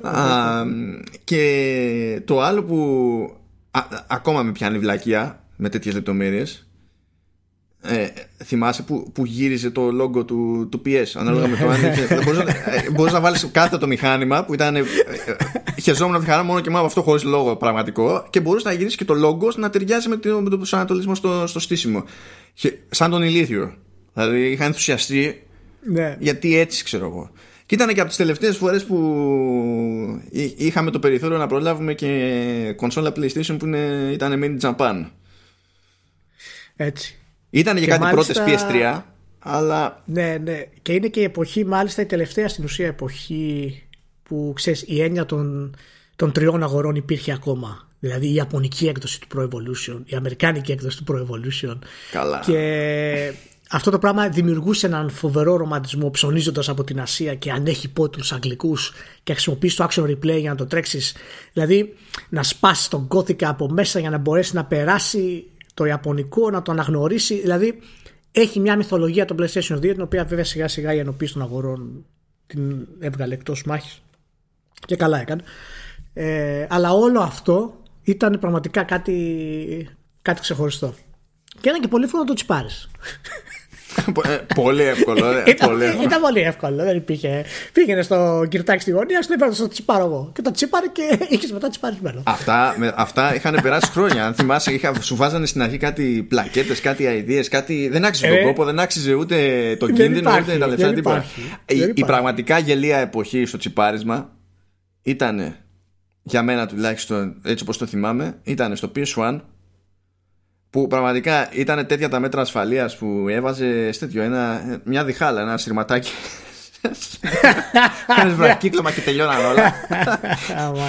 Και, το, και το πιο τρίπιο που έχω να θυμάμαι ήταν το, το Dreamcast που απλά έβαζε ένα δισκάκι συγκεκριμένο πρώτα έκανες bypass και μετά έβαζες οτιδήποτε. Και απλά ναι. τα δεδομένα του πρώτου άρχισαν να τα ενσωματώνουν κατευθείαν παιδί μου στο, στο κόπι μετά και δεν χρειάζεται να πειράξει καθόλου το μηχάνημα ήταν τόσο τρίπιο. Δεν χρειάζεται να κάνεις τίποτα στο μηχάνημα.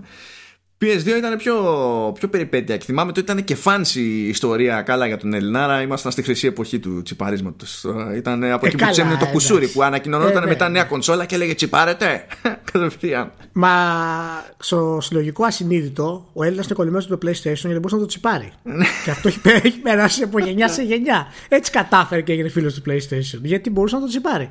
Αλλιώς πώς θα έπαιρνε παιχνίδια. Ε, θυμάμαι, θυμάμαι στην εποχή του PS2 που είχαν και συγκεκριμένα code names οι διάφορες μέθοδοι και, τα, και οι πλακέτες που πήραζες και έβαζες και καλά για να το, για να το τσιπάρεις και ο κόσμος ενημερωνόταν στα σοβαρά για αυτό και τα ήξερε. Για φαντάστο τώρα αυτή, είναι νεκρή αυτή η εποχή. Τελείως. Yeah, ναι, τρομερό. Είναι, είναι λες και όλη η ελληνική αγορά λόγω του PlayStation είχε μια ειδική, πολύ ειδική και πολύ συγκεκριμένη σχέση με το modding Προμόντ. Προμόντ. ναι, τώρα ε, ε, έληξαν αυτά, έληξαν. Ωραία. Ωραία. Αρκετό, αρκετή Sony σήμερα και δικαίως σε κάποιο βαθμό. Ε, πολύ ωραία. Να είστε όλοι καλά. Όσοι ήσασταν πολύ μικροί δεν μπορούσατε να το θυμάστε, διαβάστε την ιστορία του PlayStation. Όσοι ιστοριακά, πάλι διαβάστε την ιστορία του PlayStation 2. Ναι. και όσοι είχατε παίξει και έχετε φοβερές μνήμες, βάλτε ένα ουσκάκι, βγάλετε δύο-τρεις φίλους και συζητήστε για εκείνο το Pro Evolution που δεν φόρτωνε με, όχι, τίποτα. Όχι, μετά από 20 χρόνια για να το... κάνεις κουβέντα για PS2 και να πεις συζητήστε με ουίσκια για το Pro Evolution. Έλα. ναι, ναι. Συζητήστε για το ελληνικό patch που έμπαινε πάνω. συζητήστε για το Final Fantasy 10. Κάντε τα δικά σας. Εγώ αυτό που έχω να θυμάμαι από τις πρώτες μου εμπειρίες πάντως ήταν που είχα πάρει. Είχα πάρει, είχα πάρει το Dead or Alive 2 Hardcore και το Dead or Alive 2 το είχα και στο Dreamcast. Και στο, στο PlayStation 2 ήταν απογοήτευση το, το hardcore. Δηλαδή από άψη ποιότητας εικόνας και ήταν πραγματική απογοήτευση. Ναι. Άσε μετά που βγήκαν παιχνίδια που ήταν υπέρ του μπάνα. Έτσι, στην αρχή η πρώτη αυτή φάση ήταν ξενέρα. μετά ίσιος, ίσιος, ίσιος το πράγμα. Ίσιος η αλήθεια. Λοιπόν, να είστε καλά από τα μαζί μας άλλη μια φορά. Να έχετε μια σούπερ εβδομάδα γεμάτη gaming και σύνεση και προσοχή με τον κορονοϊό. Ακολουθείτε ό,τι λένε οι επιστήμονες και όχι ό,τι λένε οι Όχι, είναι λάθο συμβουλή αυτή. είναι η λάθο, είναι τι κάνει αυτή η συμβουλή. Γενικά οι επιστήμονες, γενικά. Λοιπόν, ωραία. Αυτά. Να είστε καλά, φιλιά πολλά και ευχαριστούμε για μια ακόμη φορά. Γεια χαρά.